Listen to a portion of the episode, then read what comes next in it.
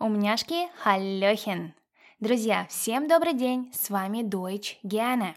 Меня зовут Дарья Хандрикова, я преподаватель немецкого и русского как иностранного и автор проекта по изучению немецкого языка Deutsch Гиана. Сегодня мы все переживаем непростые времена и находимся в режиме самоизоляции.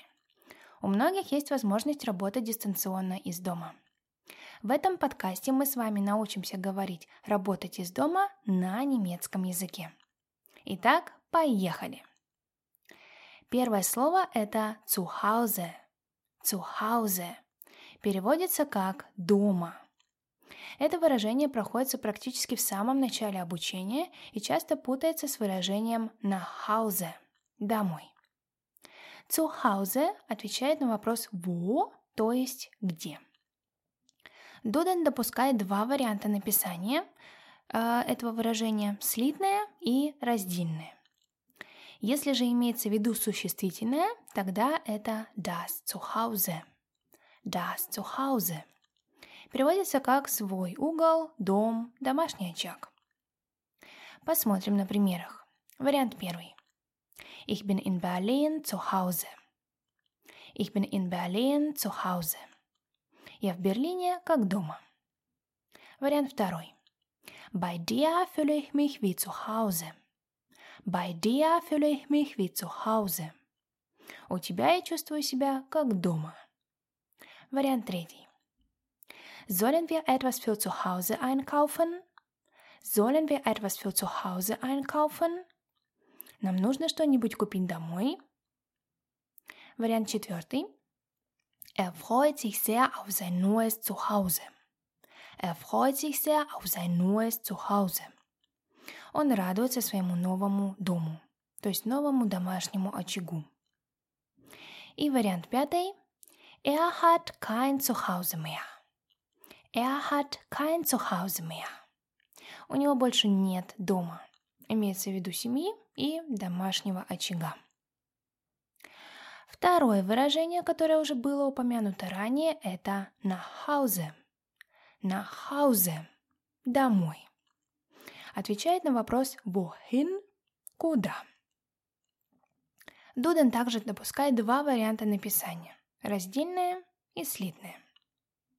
Посмотрим на примерах. Вариант первый. Ich bin sehr müde und wollte gern nach Hause. Ich bin sehr müde und wollte gern nach Hause. Я очень устала и хотела бы домой. Вариант второй. Du musst sofort nach Hause. Du musst sofort nach Hause. Тебе надо домой. Сейчас же. Думаю, вы заметили, что я не использовала в примерах второй глагол, основной глагол, то есть инфинитив. А, например, gehen или fahren. В данном контексте мы можем их не использовать. Очевидно, что домой мы едем или идем, поэтому эти глаголы можно опустить. И третий вариант, собственно говоря, которому был и посвящен этот подкаст, это von zu Hause aus. Von zu Hause aus. Из дома.